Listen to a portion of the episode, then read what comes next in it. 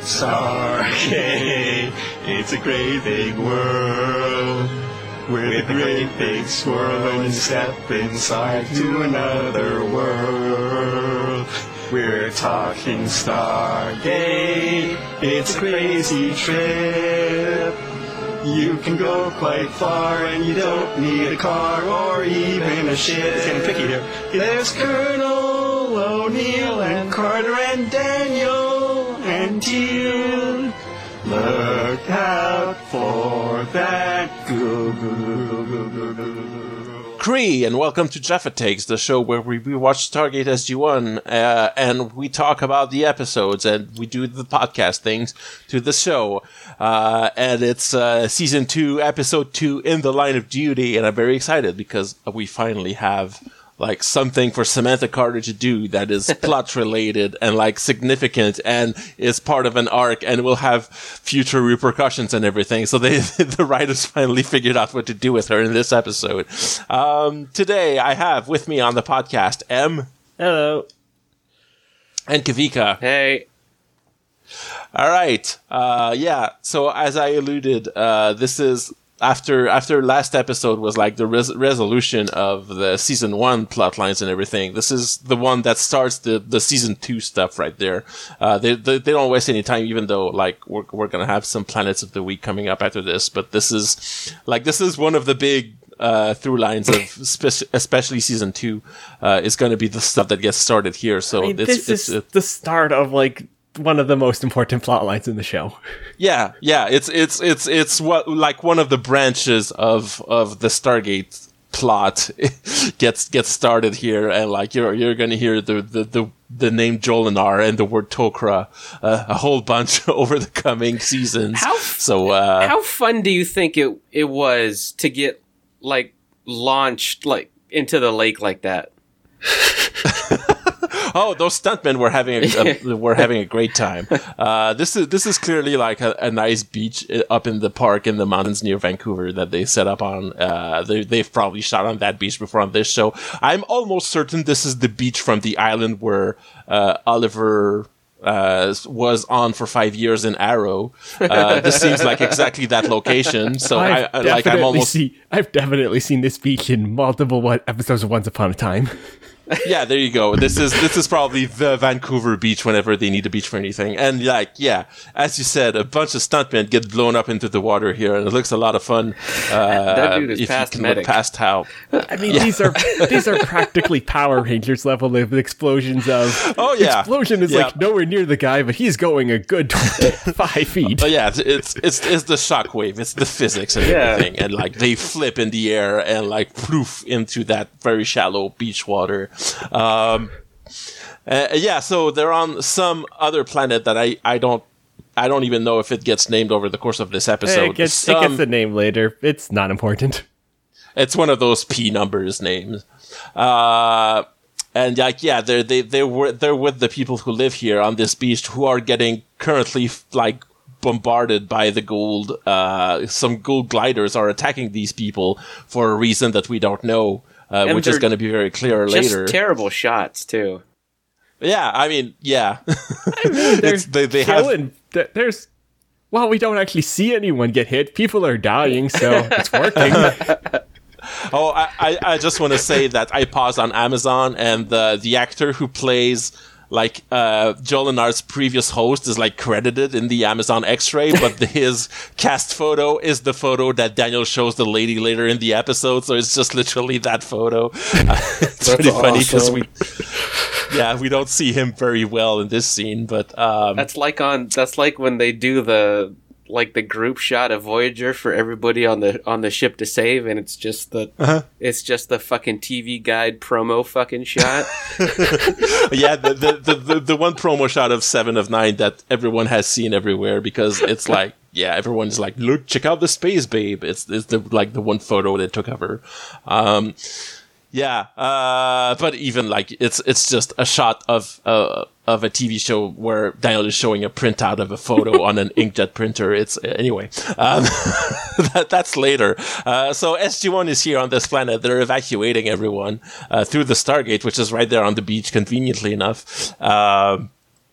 And like yeah there's uh like two two survivors of interest in this scene uh is one of them is really burned up really bad we, we see like a quick shot of him uh but they just like they say oh he's burned up real bad but they just like carry carry him out through the gate and another one that uh Carter is giving CPR to, uh, and she's doing as she's doing that. Uh, we hear like uh, while she's doing the CPR, like we hear the, like the, the, the sound effect of a Goa'uld larva going, is like screeching and like jumps into her mouth, and she like like reels back, like yeah, okay, sorry, the the guy like actually grabs her head while she's doing that and holds her there, and then like yeah, we get the implication that a Goa'uld is jumping into her mouth, and she spits blood, and we get a nice slow mo shot of her with glowing eyes, so we so we know exactly what happened here, um, but no one else notices that uh, O'Neill just gets there and and uh, like she says unprompted that uh, this guy bit his tongue and that's why there's blood. So don't ask any questions about the blood, please.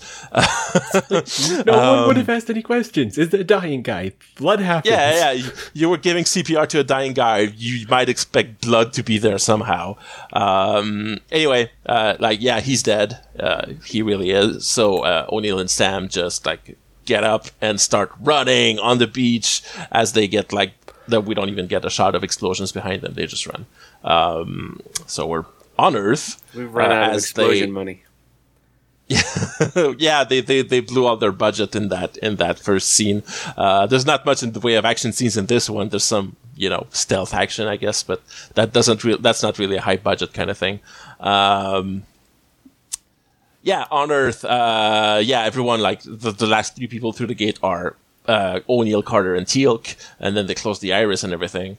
Uh, when we see all the like all the people who were just uh, who just escaped this planet are being like uh, taken care of on, on Earth, uh, put on stretchers and carried to the infirmary and everything. Uh, and then like we get like we get like a sort of a point of view shot of Sam looking around and everything, and like, like you know she's a Goa'uld at this point, so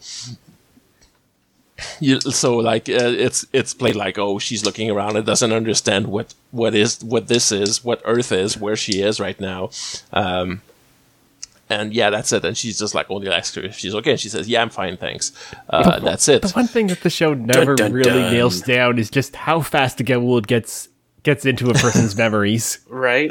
Yeah. I mean, in, in, this case, it was instantaneous because, you know, she, the first thing that happened is she told O'Neill that, that this guy bit his tongue.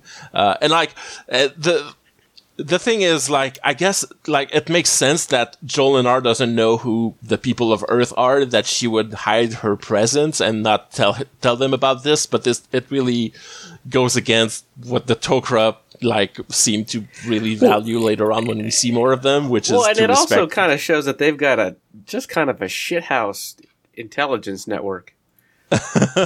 yeah, that's that's the thing. I think this is implied to be the first time that the Tok'ra learn about the Tau'ri in this episode. Yeah. Because, like, Jolinar doesn't seem to know what this planet is, and she doesn't trust them for the whole episode. So, yeah, uh, presumably, like, all their. Uh, I mean, I, I'm, I'm, talk, I, I'm talking about stuff from later that's like a little bit spoilerish, but there's Tok'ra around and they do stuff and like they're, they're, they're like kind of uh, trying to subvert the Goa'uld from within. Um, but yeah, you, you, like the, the whole deal with the Tok'ra is that they're spies and they're like a resistance and everything, and they, they have intelligence on all a bunch of things. I, mean, uh, I do somehow, kind of like one part of this is that it comes up a bit a bit later once the name Tok'ra is actually said in the episode. Yeah. But as far as t- like apparently, uh, Bra'tac had told Teal'c about them, but it was like a myth. Yeah, yeah. The the the Jaffa aren't very aware of the Tok'ra as like an ongoing concern and everything. So, but like, uh, what two generations of First Prime don't even know that these people exist. Yeah, they've never seen them. So like, they must be really good at being covert, or the Goa'uld really don't want anyone to know that the Tok'ra exists. So they like they they silence that that information from going out there. Um, it's got yeah, it, it raises a lot of questions that are going to be like hammered out and in in some cases retconned later on because it, there's some like slight inconsistencies that can be kind of brushed off as like oh Jolinar was in trouble, she didn't trust them and she was doing what she needed because she thought she, her life was in danger. Um, but yeah, it's it, it's interesting the ways this like doesn't seem uh, consistent with what we're going to see later on. Yeah. Um, so uh, we come back from the cold open on a briefing scene, and like, and for the fo- whole first like half of this episode, it's just going to be like Carter acting like not not suspiciously, but just off. Like her vibes are are, are fucked up, and all her friends kind of notice but don't say anything because she's maybe just having a bad day. It, it's Like, kind of he just interesting. had- like What- the what- first thing he says in the briefing is just like a really aggressive, pointed remark at Teal'c for being a Jaffa. yeah, you, you are just a Jaffa, and the, like okay, like the the Tok'ra don't like the Jaffa. This is consistent with what we know later, but they don't. You know, you wouldn't think she would like take the whole Goa'uld attitude of being like, oh, inferior beings or whatever. yeah, but uh, it seems like that this is. Th- That's so. That's the other thing is that Jolinar should have access to all of Carter's memories, so she should know everything about these Well, I people mean- and be able to, you know, They're racist, so you know. Yeah, that's not that's not wrong. Like the Tok'ra have a problem with that. Um, we're gonna talk more about that later on. Um, but yeah, that, that that's a good point. She can't her- help herself but say, "But say, well, you are just a Jaffa. Apophis wouldn't tell you about uh, whatever reason they'd have to just attack people out of nowhere." Because that's the actual uh, topic of the debriefing here is that no one knows why uh, the Goa'uld attacked this particular planet. We don't even know which Goa'uld attacked in this case because the the one bad guy we get in this episode is just an unnamed Ashrak, and he doesn't tell us anything about what he's there for. He's just for the system lords in general. Which, Uh, that's a that's- weird thing when we get we'll get into the Goa'uld politics later. There's Yeah. not really a system lords in general to serve like that. Yeah, it, it's just it's just a loose alliance of of a Goa'uld like system lords of of like high, high ranking Goa'ulds uh, that are just like uh, in, in an alliance with each other. Um, but yeah, we we don't know anything about that. Uh, it's presumably not Apophis because Apophis is kind of sort of on the run at this point. Uh, um, anyway, uh, so so this is them just talking about this, and they say, yeah, they they they say they tell Hammond they should ask the survivors uh, if they can find find out anything about uh, what happened there by just talking to them. Uh, but Hammond says, yeah, okay, but also we need to find a new planet for them, I guess. Uh, and like, yeah, Hammond like just like uh, casually uh, exposits that there's three new SG teams also that is gonna that are gonna help them with this. So we're up to SG twelve now, which like I guess means that not only did did all this stuff about shutting them down last season like get like overturned uh, as soon as there was a, like a, an alien invasion threat, like their their budget has just been actually increased since last season. Now they they just have three more teams uh, on the payroll because now the government sees the the importance of funding them. Um, so uh, yeah. Yeah, but as as everyone is dismissed, O'Neill says, "Oh, uh, hey Carter, by the way, you still have to go get your checkup from Fraiser." Uh, and she's like, and she's like, "Yeah, for sure, buddy. Oh man, Jack, yeah." And like she kind of beans him on the shoulder as she leaves, like, "Yeah, for sure, I need to go do that." And you, like the camera like kind of hangs on him after that. He goes, "That's weird. that was a weird ass interaction." Okay, um, we get so uh, we we see what like the actual post mission physical consists of in the next scene because uh, the first thing Fraiser does is kind of like check the back of Carter's neck to make sure that so what they're looking for is a scar where a Goa'uld would have gone in. That that that's like their post post Kawalsky uh, procedure is to is to check that because as far as they know the only way a Goa'uld can can enter someone is in the back of the neck and that leaves a scar so she's checking for that doesn't find anything You'd think you'd think that like just a an M, they'd have a MRI or something. yeah you know? but You, you that- think just just because that could detect not only Goa'ulds but being replaced Mm-hmm. by robots? Right. Uh, a- any of a, a number of weird sci-fi issues they might have when coming back. You know, Uh, even the- just even just an airlock where you rub some some antibacterial uh, on each other's bodies So- is, some is, gel, a, is yeah, a better where- is a better screening procedure than what the you would- currently has. Uh huh. Oh God, yeah. We all love Star Trek Enterprise here. Um, um, but yeah, we're, we're gonna see. Actually, Fraiser gets the idea to do an MRI from like after this episode, which he realizes that the Goa'uld could do other stuff besides going through the neck. Which is, I guess, it took it took a whole season to get here, but we're we're finally gonna have some actual good procedures uh, that are still not gonna be enough for some future stuff we haven't seen yet. Listen, there's always going yeah. to be enough holes for the plot to happen. Uh-huh. Yeah, of course. You, you can never like be hundred percent. The, uh, the writers must have a fun time trying to find out which which holes they still have in their security protocols that they can like just sneak a new alien through. Um, uh, Fraiser does notice when looking into Carter's mouth that she has like uh, abrasions in the back of her throat, uh, but she like uh, she like kind of dismisses it as just a sore throat, I guess. Uh, and she like takes a swab from the back of her throat, which is uh, oh that's nasty. But anyway, I guess she's being thorough, even though as far as she knows, uh, Carter had a cold or something. Um, You got to make sure that it's not a space cold. Right. Yeah. Right. That's important.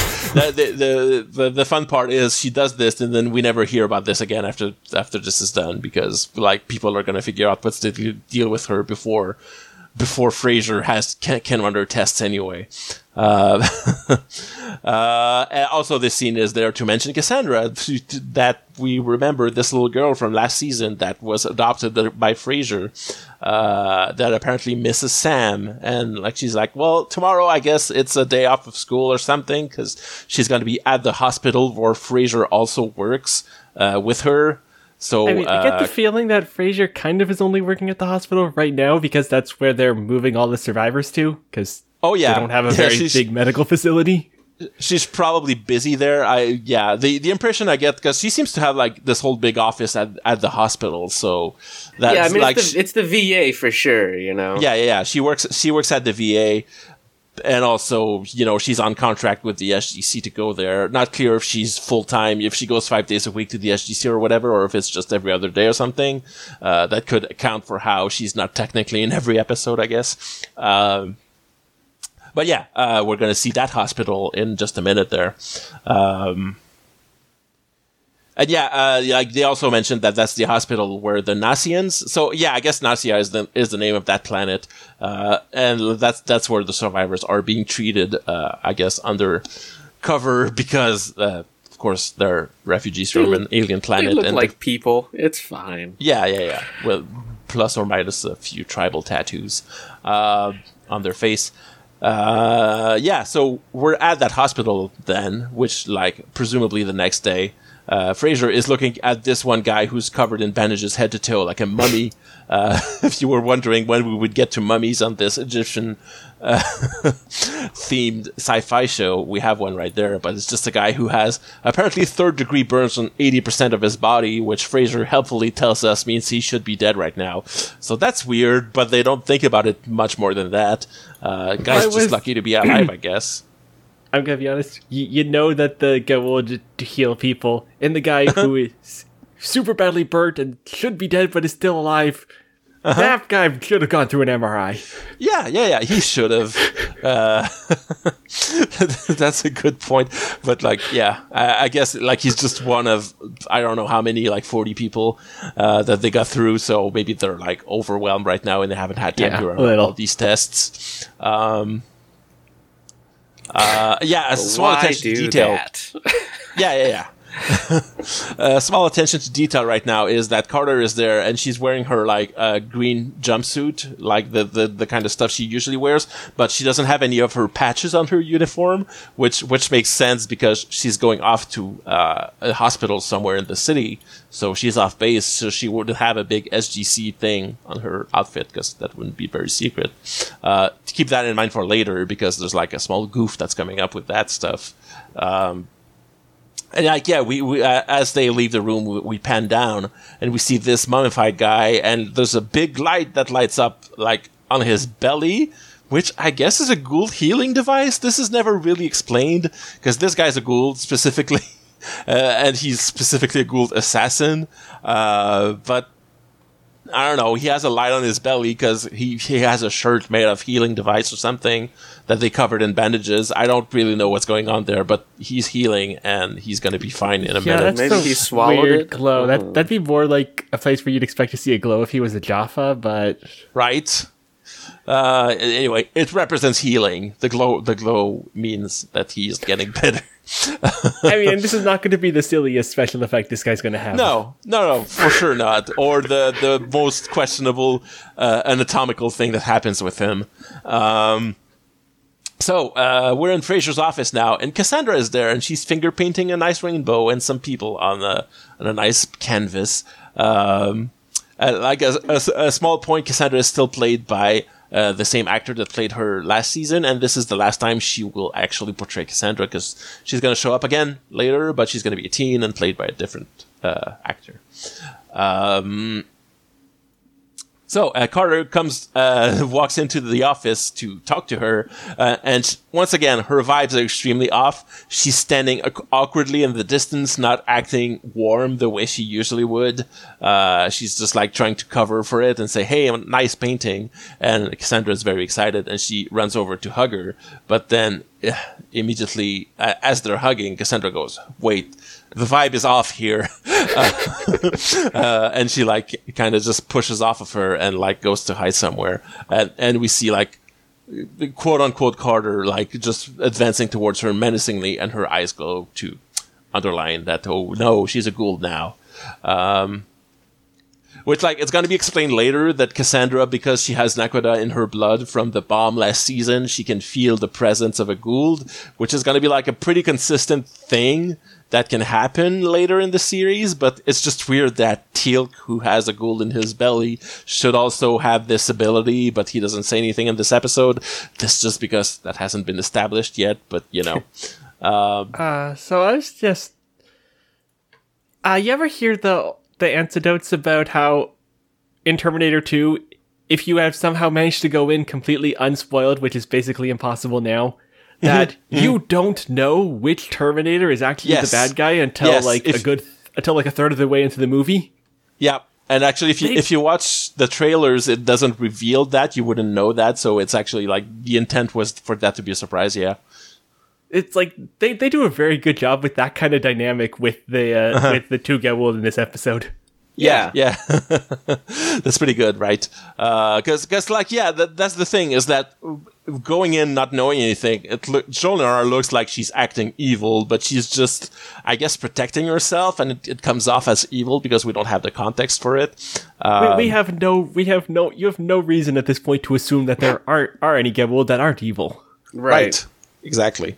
Um, so uh, yeah, back on the SGC, uh, they're like Hammond and O'Neill are, are talking about possible uh, planets to redirect the survivors to, which you know, if anything, if if all else fails, you still have that alpha site that is like a whole, presumably a whole planet where only a dozen people that you shipped there last week live. So you could just send them there. There's probably room for them. Um, the World of Light was happy to take refugees last time, even if you were using them to be passive aggressive. right exactly yeah and these people are clearly not not the Tollans they, they- i don't think they they uh, they they they'd mind too much uh, anyway i don't even think we're gonna know where they go. They're, they just get relocated relocated by the end of this episode. Um, anyway, while they're talking about this, uh, O'Neill gets a phone call, and uh, it's Fraiser calling him because he's like he he goes over to the hospital. Then next scene, uh, he's also not wearing his patches when he walks in. Another good attention to detail. Uh, and he goes into Fraiser's office and talks to Cassandra. Uh, he sits down next to her, and she like sidles up next to him, and she he just kind of holds her. in. It's kind of cute. Uh, Richard Dean Anderson clearly, uh, as a dad himself, uh, knows how to act with kids because I I just think it's the way he like the, the, way he talks to her is is, is pretty cute. Uh, he asks her what, what's going on, um, and Cassandra says, "Well, she said she'll kill me if I, if I said anything." And he's like, "No, no, that's that that doesn't sound right. That that, that must be a mistake." But then Cassandra says, "No, listen, she's a Goa'uld, though.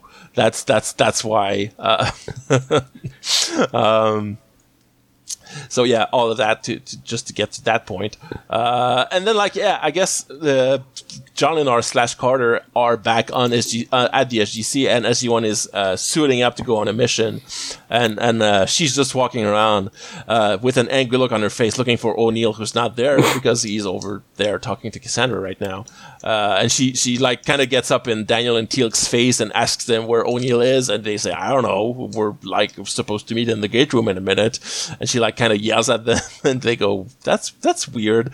Um, so yeah, then then they go to the gate room. Uh, we get the we get the shot. The the one missing shot from the opening uh, that we hadn't seen yet uh, is right there. It's uh, the shot where uh, she's like she whips around and looks angrily at the control room from the from the gate room. Uh, so yeah, all, all all along in the opening of the of the show, we had a shot of the Tok'ra Jolinar. We just didn't know about it, and it's it's revealed in this episode. Um, I, I, just think that's a that's a funny little tidbit. Um, so yeah, I, I, as she's there pacing around impatiently, uh, O'Neill walks in without any of his gear on. He says, "Yeah, uh, g- cancel the mission. We're not going anywhere." And like he just walk, walks up next to Sam and sticks her uh, with a needle in the shoulder uh, th- through her sleeve. Um, while he's like acting like he just walked up there to not make her suspect anything. It's it's, it's a pretty slick move. Uh, but like, yeah, she could she just go, "What did you do? What, what was that? What did you put in me?" And like Fraiser gives us like, "Oh wait, that was that was enough to put down an elephant, and she's still standing. There's definitely something wrong with her." Um, but you know, that's an an effective test, but a very risky one. yeah, you might. Yeah, there's enough stuff in that syringe to kill a human being. Let's just jab our our friend with it right now. Um, but yeah, uh, then like uh, Jolinar picks up the the like I guess her gun, points it at the rest of SG One, and yells in Goa'uld voice to open the gate. Uh, Daniel has a pretty funny reaction to this when he goes, "What's going on?" Because he doesn't know anything. Uh, Uh, just like, uh, oh, Goa'uld voice. I'm going to point the staff at it. Uh huh. Yep. Uh, and then like we, we, have a security guard that walks in and, and like shoots her with a tranquilizer dart in the leg, uh, which is just like it doesn't actually even put her down. Still, uh, she just like it, it just dist- distracts her long enough for O'Neill to like kind of wrestle the gun out of her hands and she punches him down to the, the ground and then she takes out a grenade and unpins it and holds it in her hand and says let me go or i'll blow us all up and we'll die um, and then the, the one security guard who used the trank gun, who now has his pistol out, says, I could just shoot her, sir. And Wayne says, Yeah, if you do that, she's going to drop the grenade and we'll all die. That's not a good plan. Um, and then, like, finally, it seems yeah, she she just like talks to O'Neill and says, "Let me go," and O'Neill says, "Nope." Uh, and then she finally starts to pass out from the like the incredible amounts of tranquilizers that are in her now, uh, and like O'Neill just manages to grab the, the, the grenade like in her hands as she's falling down and finds the pin on the floor and pins it back up, pins it back up so that no one blows up. Fortunately. Um, and they take take her away into a holding cell.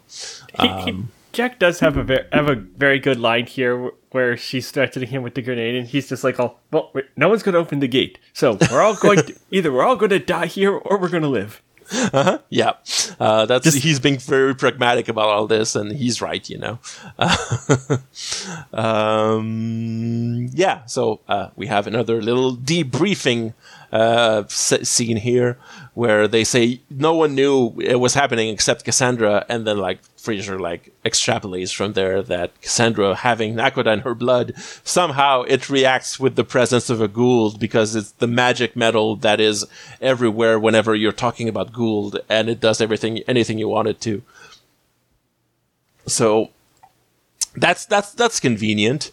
Um, so yeah, they they they put together that that uh, one of the survivors from the planet gave her that Goa'uld. Uh, Fraiser says, I examined her and didn't see anything. And then she's like, well, I guess we're going to have to uh, give everyone an MRI now who comes back just in case. Because, yeah, okay, they also figure out that the, the Goa'uld entered through her mouth.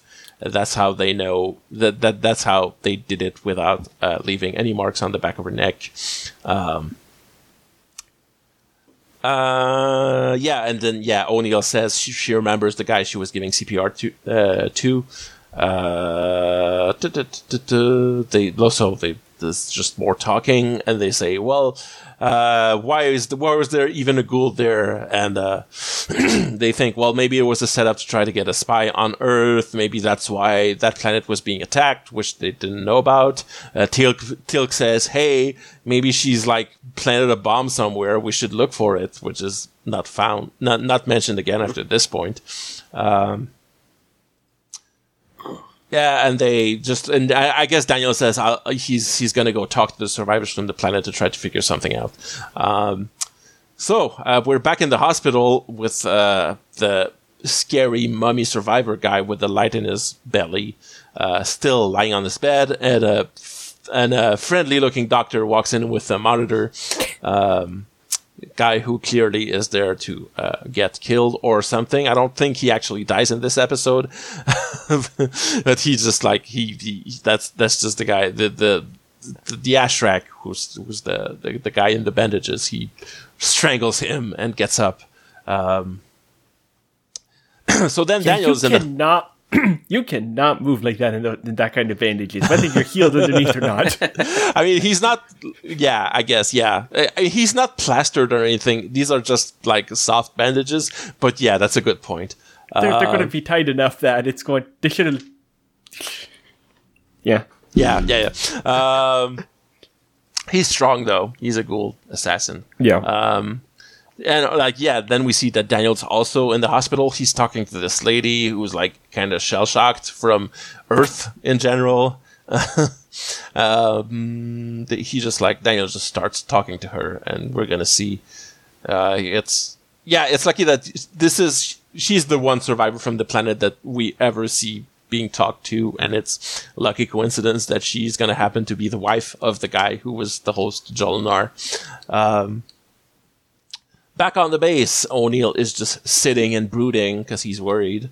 Uh, Teal'c comes in and, and talks to him, and uh, like Teal, Teal, Teal tries because O'Neill is up and he's supposed to go talk to Carter slash Jolinar, and uh, and Teal comes in and says, "Okay, uh, if you go and talk to her, don't don't see Carter. Like he, he's giving him, him the briefing that there's a Goa'uld in there, so uh, the, the the Goa'uld is gonna try to mani- to manipulate you, uh, try to forget it is Carter and everything.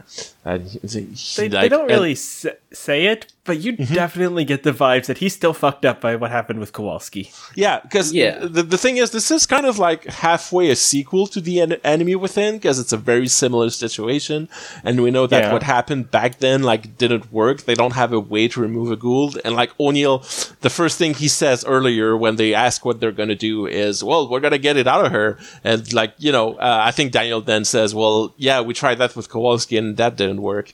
Uh, and like clearly he's worried that the, the same thing is going to happen now. now uh, the, the thing that's going to end up saving them is that this is this isn't actually the same situa- situation as it was. Um, yeah, uh, yeah. Uh, the, the, the, there's a like the, there's a nice line where Teal'c says, "Yeah, when you speak to her, don't see your friend, only see the Goa'uld." And Ilona says, "Yeah, how do you do that?"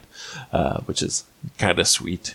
Um, so we see, like, yeah, uh, Jolinar is in a cell, and there's lasers also protecting the bars to the cell to make extra sure that she doesn't get out of there.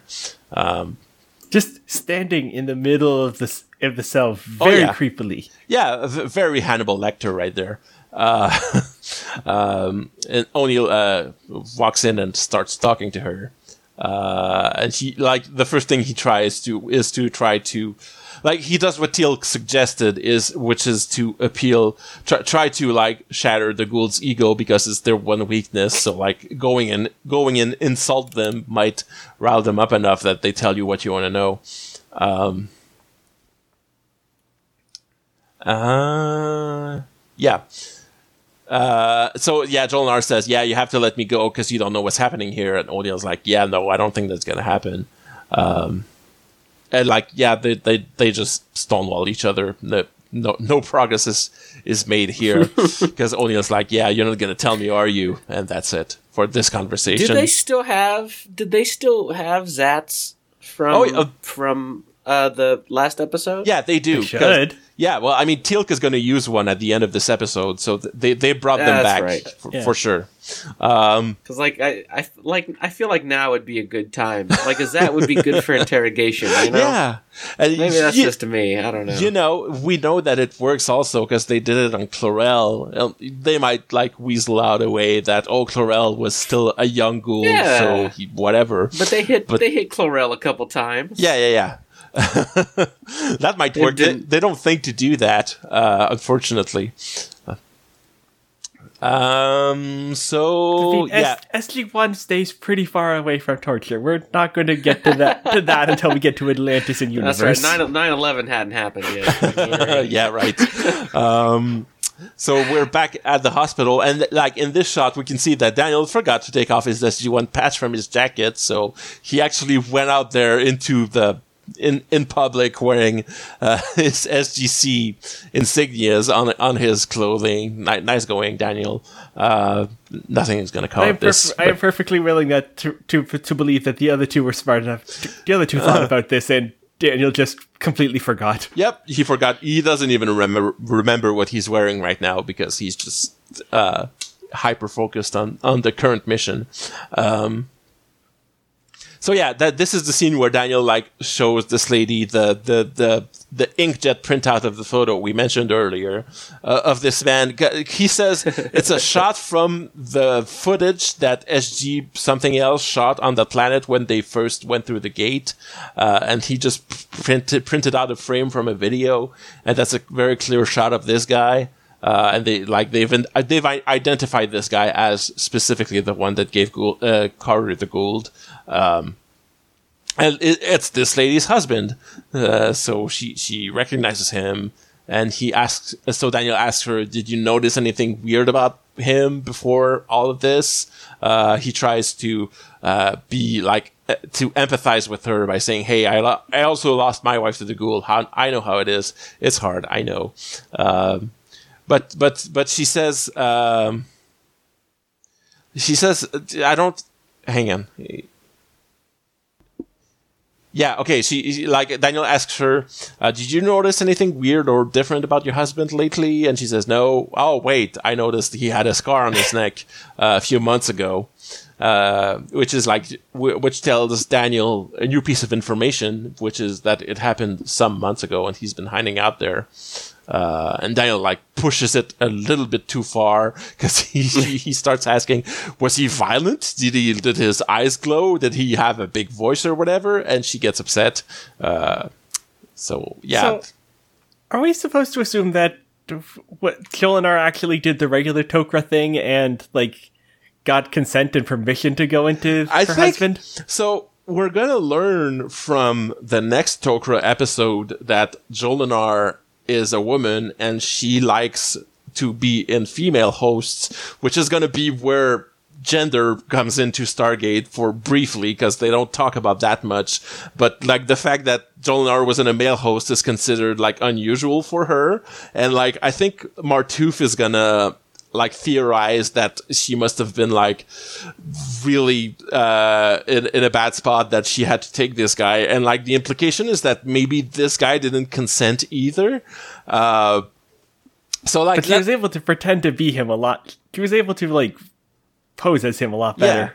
And you know, and she she was posing as, as him for months because she had his memories, and like I guess she she also she should also have all of Carter's memories, but she doesn't seem to be using them very well because she should know that these people are like can I guess I guess maybe Carter just knows that the U.S. military actually can't be trusted.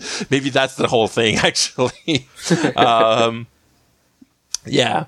I mean, Uh. she, she she she knows en- enough to know like okay, no, if they er, if they find out there's a the Goa'uld in my head, you're it's you're going to Area 51. That's what's going to happen. Yeah, yeah, yeah.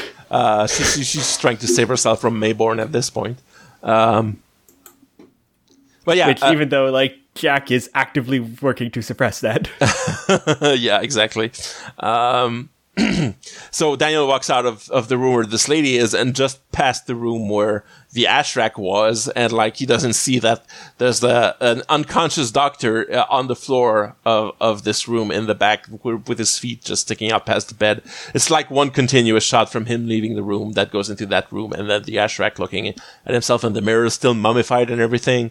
It's it's kind of neat. Um, but you, you see him take off the bandages and he looks like a real mean guy. Uh, and then, and then he t- he starts doing that that that cat heaving thing where he like coughs and you can you can tell he's about to throw up, but like he he spits a a big triangular sharp metallic thing in the sink that's in front of him.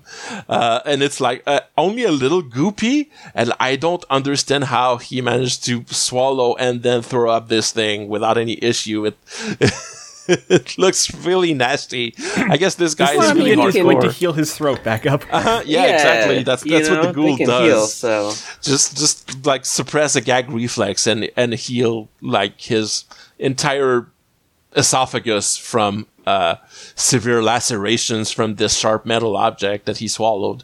Um, but yeah, he puts it on. the. Goa'uld sure do have a lot of like technology that they put on their that they just wear on their hands. Uh huh. Yeah, they like it. It's that's, that's their Did- trademark, I guess.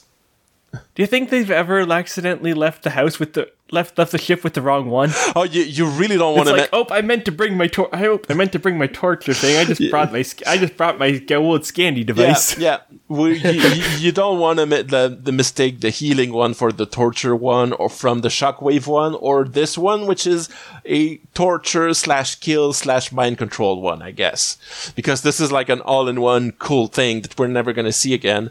Uh, and this is like this is where uh, the portion of of this episode that I'm going to call Hitman uh, Ashrak 47 comes in because every every scene this guy is in could be straight from a Hitman level. It's it's it's, pretty funny once you see it. Um, but yeah, he just like puts that on his hand right now. Uh, and then like we, I guess it's the next evening in the same room, and uh, Fraiser comes in, uh, and like she sees some guy mummified, like covered in bandages on the bed, and and uh, writes some stuff on her clipboard, and it's like, all right, everything checks out here, uh, and leaves the room. And of course, we we can already guess what's what happened here is that this is the doctor. well, I mean, you can't tell. He's covered in bandages. Right, you can't. You know, Um, one guy looks the same as another. Yep. Uh, so yeah, we're back in the cell where O'Neill has just been staring at Jolinar for this whole thing. Although Um, the guy's got an in, he has a I just know he has an intubation tube. Yeah, Yeah, the, uh, yeah. One, the Goa'uld pulled that out by its pulled that out of itself, Oh God, yeah, you're right. Uh, and then it put and then it managed to figure out how to put it in properly onto that guy. No, he like Ashrak, the Ashrak is smart. He he knows all of that. How how that works. He can just jam it down his throat and everything, and it's it's just gonna work out. Um, um, so yeah, after after this little staring session is through, uh, Jolinar uh, starts talking to O'Neill and says, "All right, uh, I guess we can make a deal." Let me go. Let me go through the Stargate. I'll I'll leave Carter, and she can come back here. Um, like O'Neill says, yeah, you can do that. Uh, and Jolinar says, yeah, I, I could. It's not easy. I might die, but uh, I, but Carter's gonna be fine, and like then we can all be each have what we want, I guess. Um, and like O'Neill points out, yeah, but when you left this guy, uh, the the other guy on the planet, it he it killed him. And like Jolinar says, well, because because he died first, and I had to leave, or I would have died too, and that was the, that, that, that that's all I could do, I guess. Um, and then like O'Neill st- tries to ask her, so why were you in this guy anyway? And Jolinar uh, clamps up at this point, doesn't answer the question, but she says Carter's mind would be intact, and she she tries to reassure him uh, that everything would be fine if they did that. But uh, O'Neill is not buying it because he doesn't trust her. Um, she still hasn't told him that about the Tok'ra because she she's just gonna tell Teal'c uh, like next scene. Uh, so, sorry, the Mm-hmm. off joke came to mind there. It's like, why were you, why were you in that body? Just immediately shuts up. It's like, oh yeah, that that that's some dysphoria there. oh yeah, that's a good point. And like it's it's probably actual dysphoria. We're considering what we're gonna learn. That yeah, that that that's a real good point. Um, and then Jolinar like uh, tries to play a, a gambit where she seems to shut down and let Carter talk, and like Carter like speaks in regular voice and like kind of just uh, yells and uh, cries out and says, "Oh, she's telling the truth. You have to trust." Actually, she says he because like everyone misgenders Jolinar for this episode because it hasn't been decided yet uh, that Goa'uld genders are the gender of the host or anything. So you know, but uh, but also that Jolinar likes to be female, even uh, like uh, separate of all of that.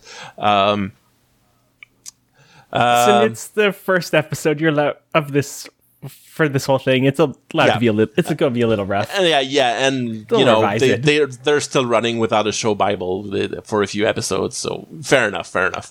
Um, so yeah, uh, Jack is about to leave, and like uh, Carter just like yells, "No, Jack, please!" And like it's gonna it's gonna be clear in a second that this isn't actually Carter. This is Jolinar faking being Carter, because as soon as as soon as he leaves, like Jolinar comes back and she loses all emotions and goes, "What does it? What will it take?" And like looks sinister and everything.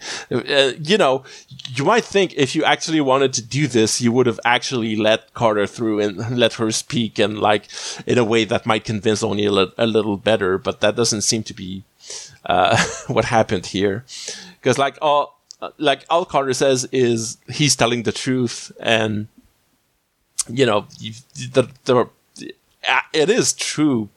Like it could be her actually talking, but the fact the way they play this scene makes it seem like it's not. It's it's just weird. Yeah. Honestly, the way she freaked out didn't seem like Carter either. So No. Yeah, that, that's the thing. And like she says, Jack, please. And like specifically, I'm pretty sure uh, the real Samantha Carter from this universe has never actually called him just Jack even once so far. So that's that's that's the other thing that makes me want it's not really her. That makes me think it's not really her. Um,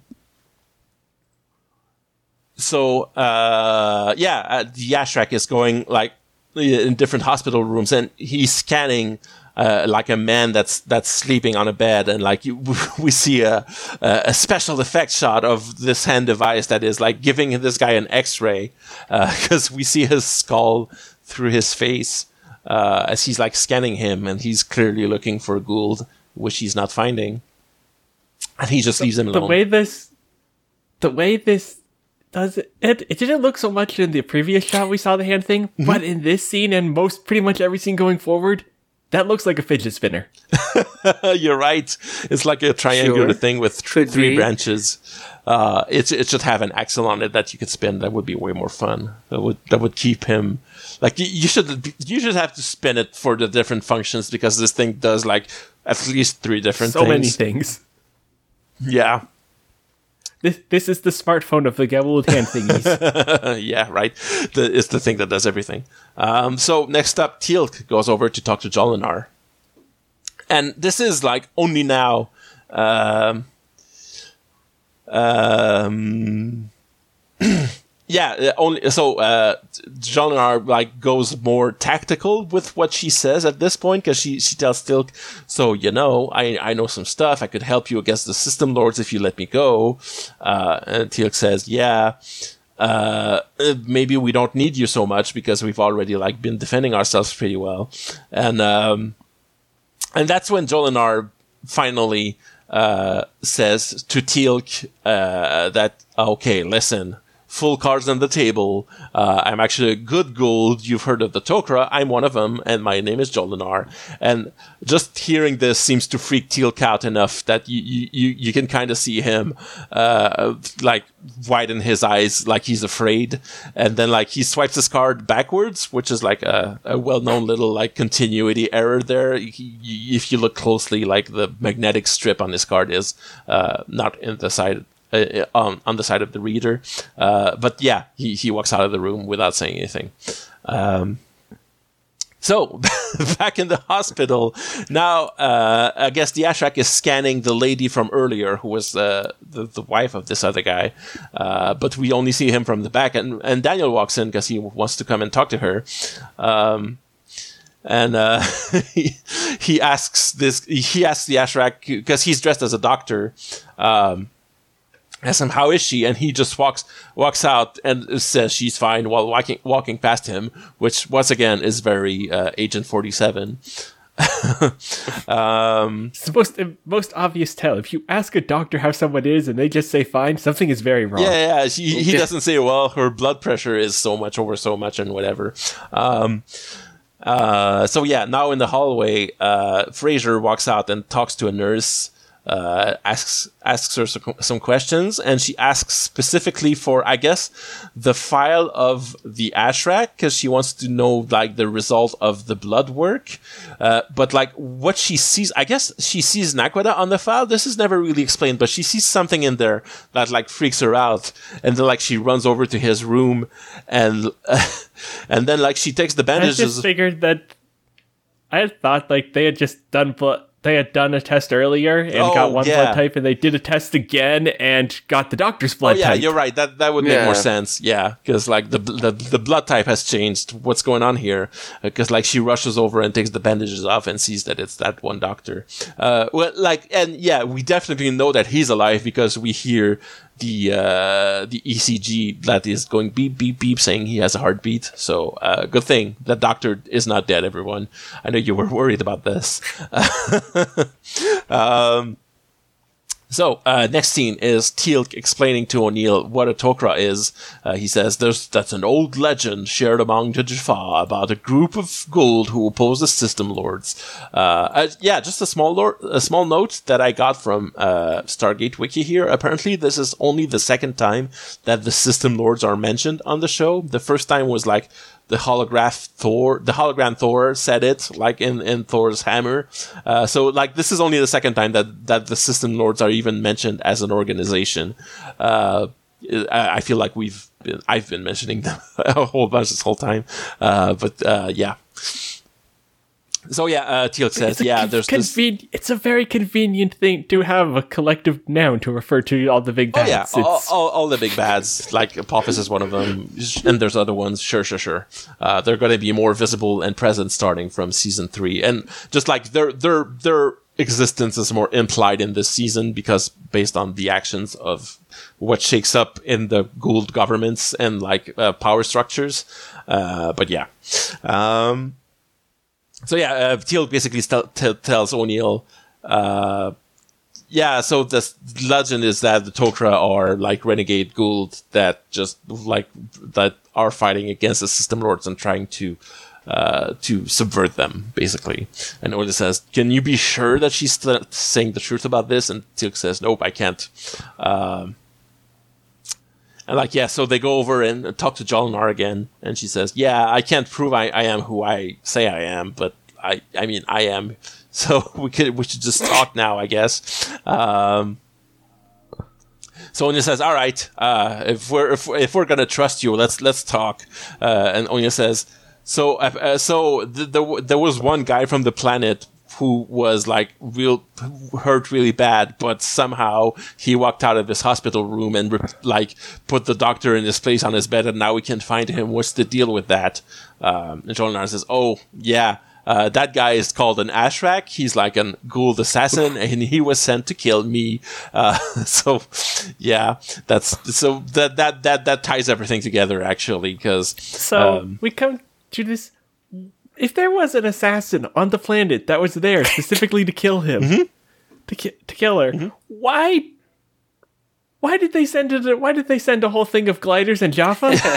That's a good question.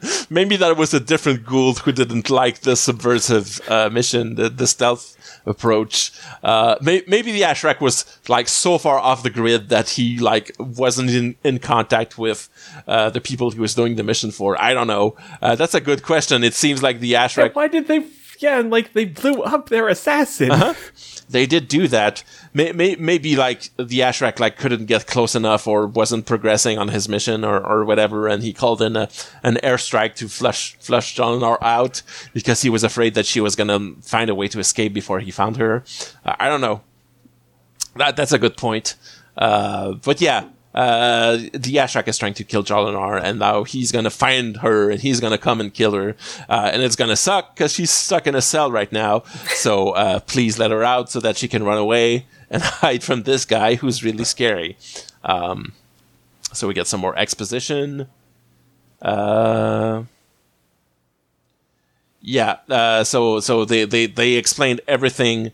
Um, Okay, so apparently Teal gives us like some more specific exposition here. Apparently Jolinar specifically tried to overthrow uh, a system lord, an unnamed one, but then Apophis like joined the battle and like defeated Jolinar and like drove her into into hiding.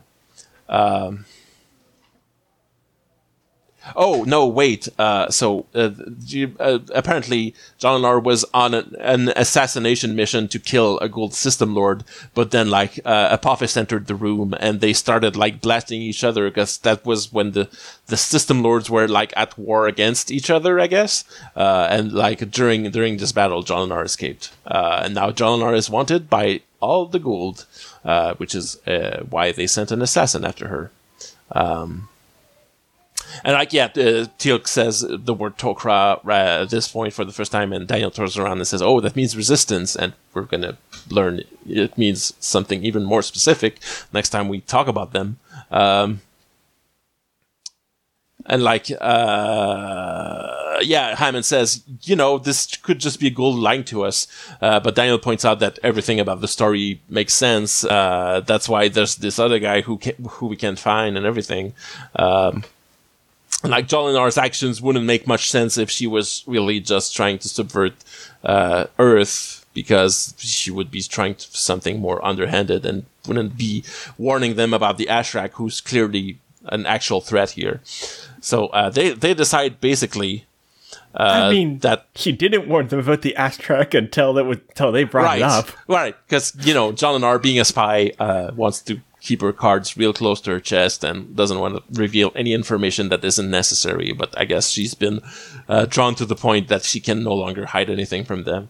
Um, and like the, the, there's a cool dissolve shot where uh, where Daniel says we don't even know what he looks like, and he's like looking out the window into at his reflection into the gate room, and then it dissolves to the Ashrak looking out the window of the hospital at the truck where they're loading up the survivors to bring them back to the SGC, basically, uh, at his own reflection. Uh, and then like uh like one of the one of the soldiers enters the hospitals and like the Ashrak says, "Hey, uh, are they sending these people home?" And the guy says, "Yep." So Ashrak goes, "All right, sounds good," and he just follows this guy off camera. uh, we're gonna see what happened with him in a second. Um, so uh, now uh, Teal'c and Daniel go over to talk to Jolinar. Uh, uh, yeah, they they're trying to get some more information and, and ask her. So, what does the Ashrak look like? And she says, "I don't know. I've never seen him." Uh, um, Very helpful. yeah, yeah, and like she asks, "All right, uh, could you please just let me out of here now that we're all on on the same page and you believe me?" And like Daniel says, "Well, I'm sorry because if you have Carter's memories, you know why I can't do that. You're still you're still too much of a security risk and everything." Um, and then I guess that gives Jolinar the ideas to look into Carter's memories and like find something to talk to Daniel about, because. Um, because he says, uh, she says, well, if you let me help you, I can help you find Sha're. Um, because Jolinar says, I know where she is, Daniel, and like, but we're never actually gonna learn that information she has, because Jolinar, uh, I don't believe she knows Uh-huh. where Sha're is. It's You you didn't even know they killed Apophis. Uh-huh. Yeah, right. uh, that the, the weird thing is apparently, like I, I looked at this episode's page on Stargate Wiki, and one of the notes is that apparently an EU novel that takes place like that is starring Jolinar Oh, and takes place before this episode reveals that she does actually know where Sha're is, but she ne- just never gets around to actually telling Daniel. Um, um, Sure. but yeah. Um, so uh, now we're back at the hospital where the, the, the Air Force truck is being loaded up with the survivors. Uh, and then the Ashrak, who is now dressed in an airman uniform, uh, walks into the passenger seat uh, of the truck in the Who front. really is Hitman? Yeah, this is this is just Hitman, S- like this literally, is extremely Hitman. because he like he took this this other guy's uniform. He, he's sitting in the thing, and the pilot just looks at him, and you can tell he has a dot over his head because he looks at him and says, "Hey, who the hell are you?" And he points to his name tag. It says John Adams, and he says, "No, you're not him." And like he just uses his hand thing to like mind control this guy, and then go, "Oh yeah, all all right," and the guy just drives. So uh, that seems like a handy thing to have. the droids you were looking for. Yeah, exactly. Jedi mind trick the guy. Um, uh, and yeah, now we're in Hammond's office, uh, and O'Neill now is uh, on the side that Jolinar is just a Gould and like is lying about everything.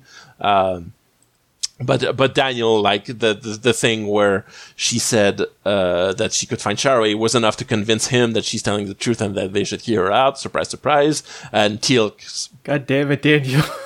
yeah, Te- Teal'c's position is that based on how on what he heard about the Tok'ra from Bra'tac is enough to convince him that all of that is true. Um,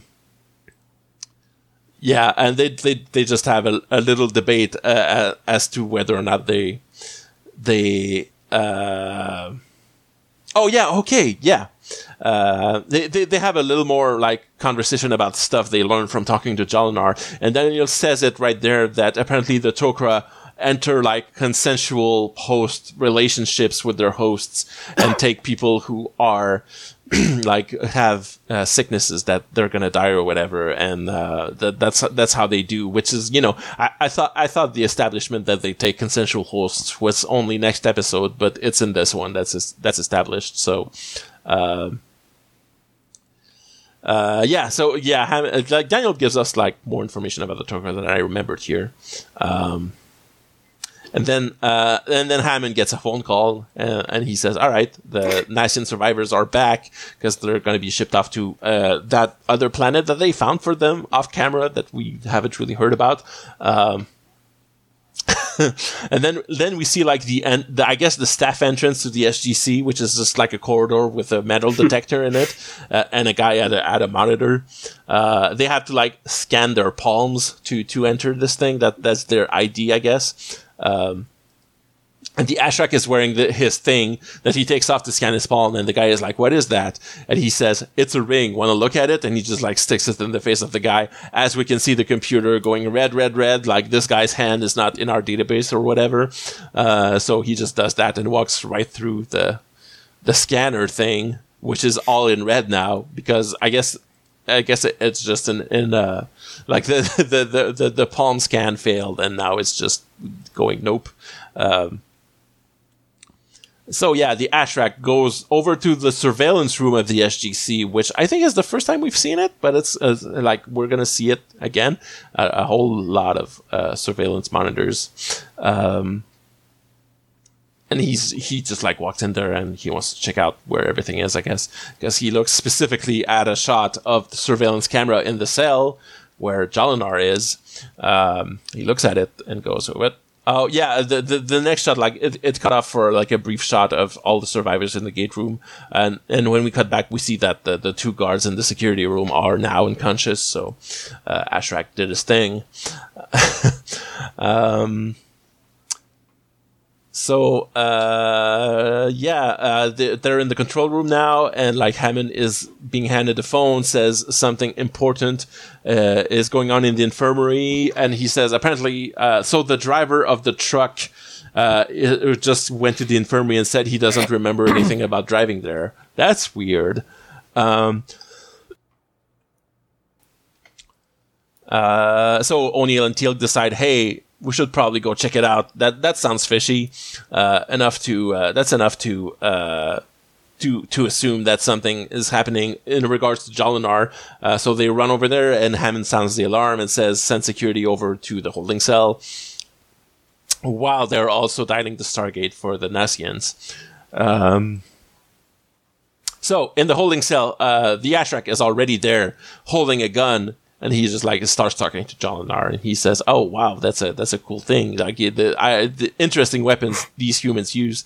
And then he like just rips the the the jail cell bars out of like out of its lock and like uh, slides it open which maybe an Ashrak is just way stronger than a regular Goa'uld but you think like maybe Jolinar could have done that herself if that was an option and I don't know um, right um, I mean, yeah. you talk you you talked about how this is really Hitman to you. Like, no, no, this is this is straight up Terminator. Yeah, yeah, yeah. yeah that, at that point, well, for starters, Hitman didn't exist yet as a reference point when this was made, but Terminator yes, did. no, it didn't exist, but. um, yeah, uh, she, she, he just walks in and starts pointing his uh, his his hand uh, fidget spinner at her, uh, and she decides that well she's about to die and she's gonna g- give her her little like resistance Che Guevara speech at him and say hey listen to this. Uh, someday we're gonna kill all of you ghouls and like the Tok'ra are gonna free the galaxy uh, whatever which is you know the kind of thing you might say if there was an audience for her to say it to but she's just saying that to her actual assassin so I don't know if that's gonna do anything for you but there you go. Um, so the Ashrak starts. So the the thing where he was scanning the guy's head earlier and showing his skull, he does that again, but I guess at a stronger setting that's hurting her now. Uh, not very clear exactly once again what this thing does, but he's like showing she you can see her skull to her face and she goes cross-eyed a little bit in a kind of goofy way while he's doing that and she's uh, he's hurting her it's it's another one of those Goa'uld torture to death devices I mean, you see a little bit more of it little more there. You you do see like a glowy spot in the middle of her skull that like shrinks as the scanner's pointed oh, at yeah. it, which I think is supposed to be Jolinar. Oh, okay, okay, yeah, I, I didn't even notice that. Uh, oh, you're right. It's okay. It's really subtle, but you're right. I do, I do see it. Uh, uh, yeah, that's which, so is an interesting thing. It's like, why would the Goa'uld invent a weapon that kills the Ga- that kills the Goa'uld symbiote? Yeah, I, I guess it's meant to be a really covert weapon. It's specifically meant to assassinate Goa'ulds or Tok'ras. Uh, yeah, I, I, it hadn't even like occurred to me that this is specifically only killing Jolinar and leaving Carter uh, intact. Maybe you're just I mean, trying to clear it out, it- you know, so you can take Yeah. the body. I mean, I guess yeah, that makes sense with what we'll find out about find out about this Yeah. later. Um, You might want to take the host Yeah. after. Um, but it's gonna anyway. It's gonna turn out that uh, that Carter maybe would have died if not for Jolinar choosing to like sacrifice herself to save her. Um, but yeah, uh, they so uh, uh, like Teal'c and O'Neill and, and a few security guards are running in the hallway towards the cell, and they run past the Ashrak who's running in the other direction, and he tells them like two guards are dead and the prisoner, and like they don't really react to this, even though this guy just said Carter is dead. Uh, they, they- I guess they're too worried about it, and they just keep running. Um, so they, they, they walk in there and like uh, Teal looks at the guards and, and confirms that the two guards are dead. But O'Neill goes over to uh, to look at Sam. Uh, he says, "Hey," like uh, he tries to wake her up, and we see like we see her eyes move a little bit, and indicating that she's not dead. Um, so they take her over to the infirmary on a stretcher. Um, so yeah, Fraiser does her thing. Uh, well, sorry. Uh, yeah, uh, medical jargon happens. Uh, I think that's it for this this short little scene here. Daniel is at the gate room just to say goodbye to the survivors, specifically the lady he talked to earlier, to to tell her that everything's gonna be fine and uh, this planet is gonna be nice. They just say goodbye to each other. Um, so we're back in the infirmary. Uh, Fraiser is a little dumbfounded because there's there's two brain signals on the EKG, like the, the, the brain scanner that she's hooked up to, and they go, "Oh, that's weird." Uh, and they say, well, I, this machine like shows one in green and one in red, so I guess like it can just like separate them, and this machine can apparently just do that and say, oh, there's there's two brains in there, so that's fine. so to just just to to, to make uh, the audience's uh, understanding of the scene easier, they do that. Um, so yeah, then the, the, the, the, security guards that are with the Ashrak run into the gate room kind of suspiciously uh, right after all the Nasyans are done going through the Stargate, and Daniel just kind of turns around and like you, you see the Ashrak starting to walk towards the Stargate, and then the Stargate shuts off, and he just like kind of stands there and looks around, doesn't really know what to do, like acting really suspiciously right now. Uh, this is this is the part of the Hitman mission where everything goes wrong because you just did something that you weren't supposed to do. Um, because Daniel walks walks up to him and remembers this guy's face from when he was a doctor earlier, but he he's not quite quick enough to realize what this means because all he does is stand right in front of him and say, "Hey, I know you," and the Ashrak just like grabs him and point, points his gun at him, and Daniel goes, "Oh, geez." like he's just kind of disappointed that this is how this turned out. This they turned out to go. Um, and like, yeah, the Ashrak says, "All right, uh, here's what's going to happen now. Are you going to turn the Stargate on so that so that I can escape, or I'm going to shoot Daniel?" Um, so yeah, that's it. Uh, we're back in the infirmary. Uh, and yeah, uh, Fraiser says it looks like, based on the EKGs, looks like the Goa'uld's dying, and Sam may also die. Uh, uh yeah, we don't know yet. Then the alarm sounds because of the stuff that's happening in the Stargate room. Um, and Daniel try so so back in the Stargate room. Uh, Daniel says, "Yeah, they're not gonna let you do it. It's not gonna work." Uh, the Ashrak shoots the security glass in front of the the, the, the control room to like uh, underline his demand. Uh, we, we see like a bullet hole from the perspective of I guess Hammond, and then like when it turns around, we it's not in the glass anymore. that that's that's that's kind of like a weird mistake that they made. Um, uh, back in the back in the infirmary, they they want to okay, it's it's just whipping back and forth. Uh, it, nothing happens in the infirmary. Basically, uh, Fraiser says we we should use a defibrillator. Uh, in the gate room, T- Teal'c just walks in with a Zat and says, "Sorry, Daniel Jackson," and just shoots them both once with the Zat. And then like Daniel falls to the ground, and the Ashrak is still standing there, and he's about to shoot Teal'c with his gun, but then Teal'c just, just Zats him a second time and kills him.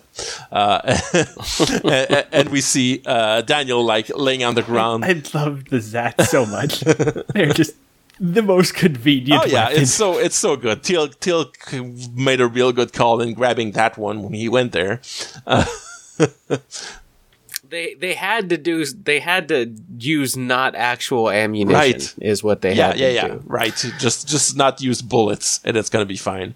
Um, um, so yeah, we we get like Daniel is like laying on the ground, still ca- kind of convulsing from being electrocuted, uh, until like just goes up to him and says, "Are you injured?" And he says, "Dumb question."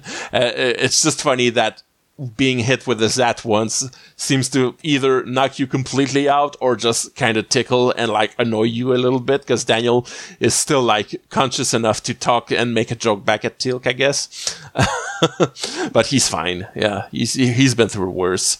Uh, so yeah, we're back in the infirmary, and now and now Sam is okay, and like I guess based on the the EKG thing, we know that Jolinar is dead, and like Sam wakes up and says, uh, the the Goa'uld uh, saved my life. It sacrificed itself for me, and that's wow. That's that's special. That it, like so. I guess O'Neill, who was still kind of doubting about that that Jolinar story story was real, finally believes it now because Jolinar sacrificed herself to save Carter, which is not something an evil ghoul would do. So she must have been real, uh, really uh, a nice Tok'ra.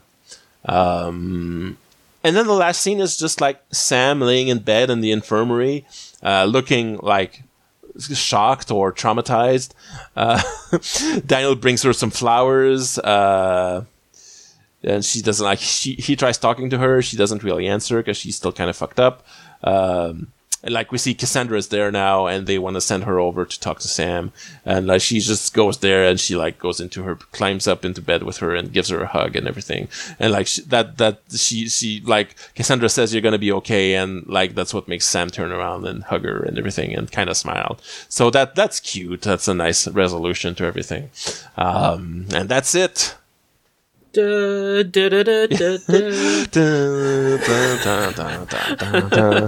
yeah, uh, that was in the line of duty. Uh, like yeah, like I said, that's that's the start of. Uh, You know, it's it's it's uh I would say it's a pretty apt title because a lot of a lot of a lot of people got got in the line of duty Yeah. in this one. They were just doing Yeah. their job and yeah, you uh, don't wa- you don't you don't want that to be that that that that phrase to be appended to anything you did. Really, it's never good. like uh, it's never uh, airman so and so got a cake in the line of duty. It's always you know died or got got got Goa'ulded but got better from it. got Um, so yeah, uh, more more on all of that uh, in later episodes. Not the next one because we're we're up for some planets of the week now. We, we've had too much plot happen in, lately, so they're gonna like uh, turn it back a gear and uh, go back to. Uh, to just uh, one-off episodes for a little bit before we go back to that plot, but it's to be real interesting. And now it, Carter has some stuff like some experience with Jolinar is going to come back and be relevant for a whole bunch of things and we're to see more Tok'ra coming up if you haven't watched the show exciting times all around Well, and that's in Mm-hmm. later episodes, isn't it? Yeah, yeah, yeah. Where where she can she can almost use the Yeah. the Goa'uld yeah, tech. yeah, that's yeah, that's gonna that's gonna be established in a bit, like because because you know having had Naquadah in her blood, like like we saw with Cassandra in this episode, it lets you like kind of detect Goa'uld, and it has some other applications that we're gonna get to. Uh, but the, yeah, that's that that that, that gives Nak- Carter like something unique and fun about her character that is not just she's the smart scientist on the team and also the girl. So uh, yeah, Naquadah is weird. It can just do anything. Yep. Na- and Naquadah is It's apparently safe to have in your blood, but also can power nuclear yeah, yeah, it's it's it's it's exactly like Tiberium is in Command and Conquer. Basically, it's just the the magic rock that can do whatever the writers want it to do. Uh, it does anything you want it to. Uh, so, the join us next week for the episode which is titled "Prisoners." Uh, we're gonna get there. Uh, it's it, it's it's still a fun one. Uh, but yeah, it's going to be a few more episodes before we get back to uh, the big uh, season long arcs. Uh, we don't have any questions this week, but uh, you can follow our Twitter at, at Jaffa Takes. You can follow my personal Twitter at The Real Simban. You can send an email to jaffatakes.podcast at gmail.com, or you can uh, join our uh, channel on the Audio Entropy Discord, which there's a link in the show description. Uh, M, anything you want to say before we leave here? Um, you can follow me on Twitter at at Emma Healy. That's about it. All right, Kivika, any last words for our audience? Uh, no, don't don't get maybe COVID. Don't Uh, get maybe if COVID. You, if you already if you already haven't, and if Yeah. you have, well, yeah, uh, yeah. here we are. Get yeah, get vaccinated. Yeah. Oh God, take care of yourself. Drink some water. uh, yeah. Uh, if you haven't, like, if you're up for a vaccination or or a booster shot, get it, everyone. Uh, don't listen to Zachary Levi in general about anything. Oh, God, Uh, yeah. This is a good good Uh. good life advice in general. Uh, and that's gonna be it for us this week. So join us next week, everyone. Uncrete.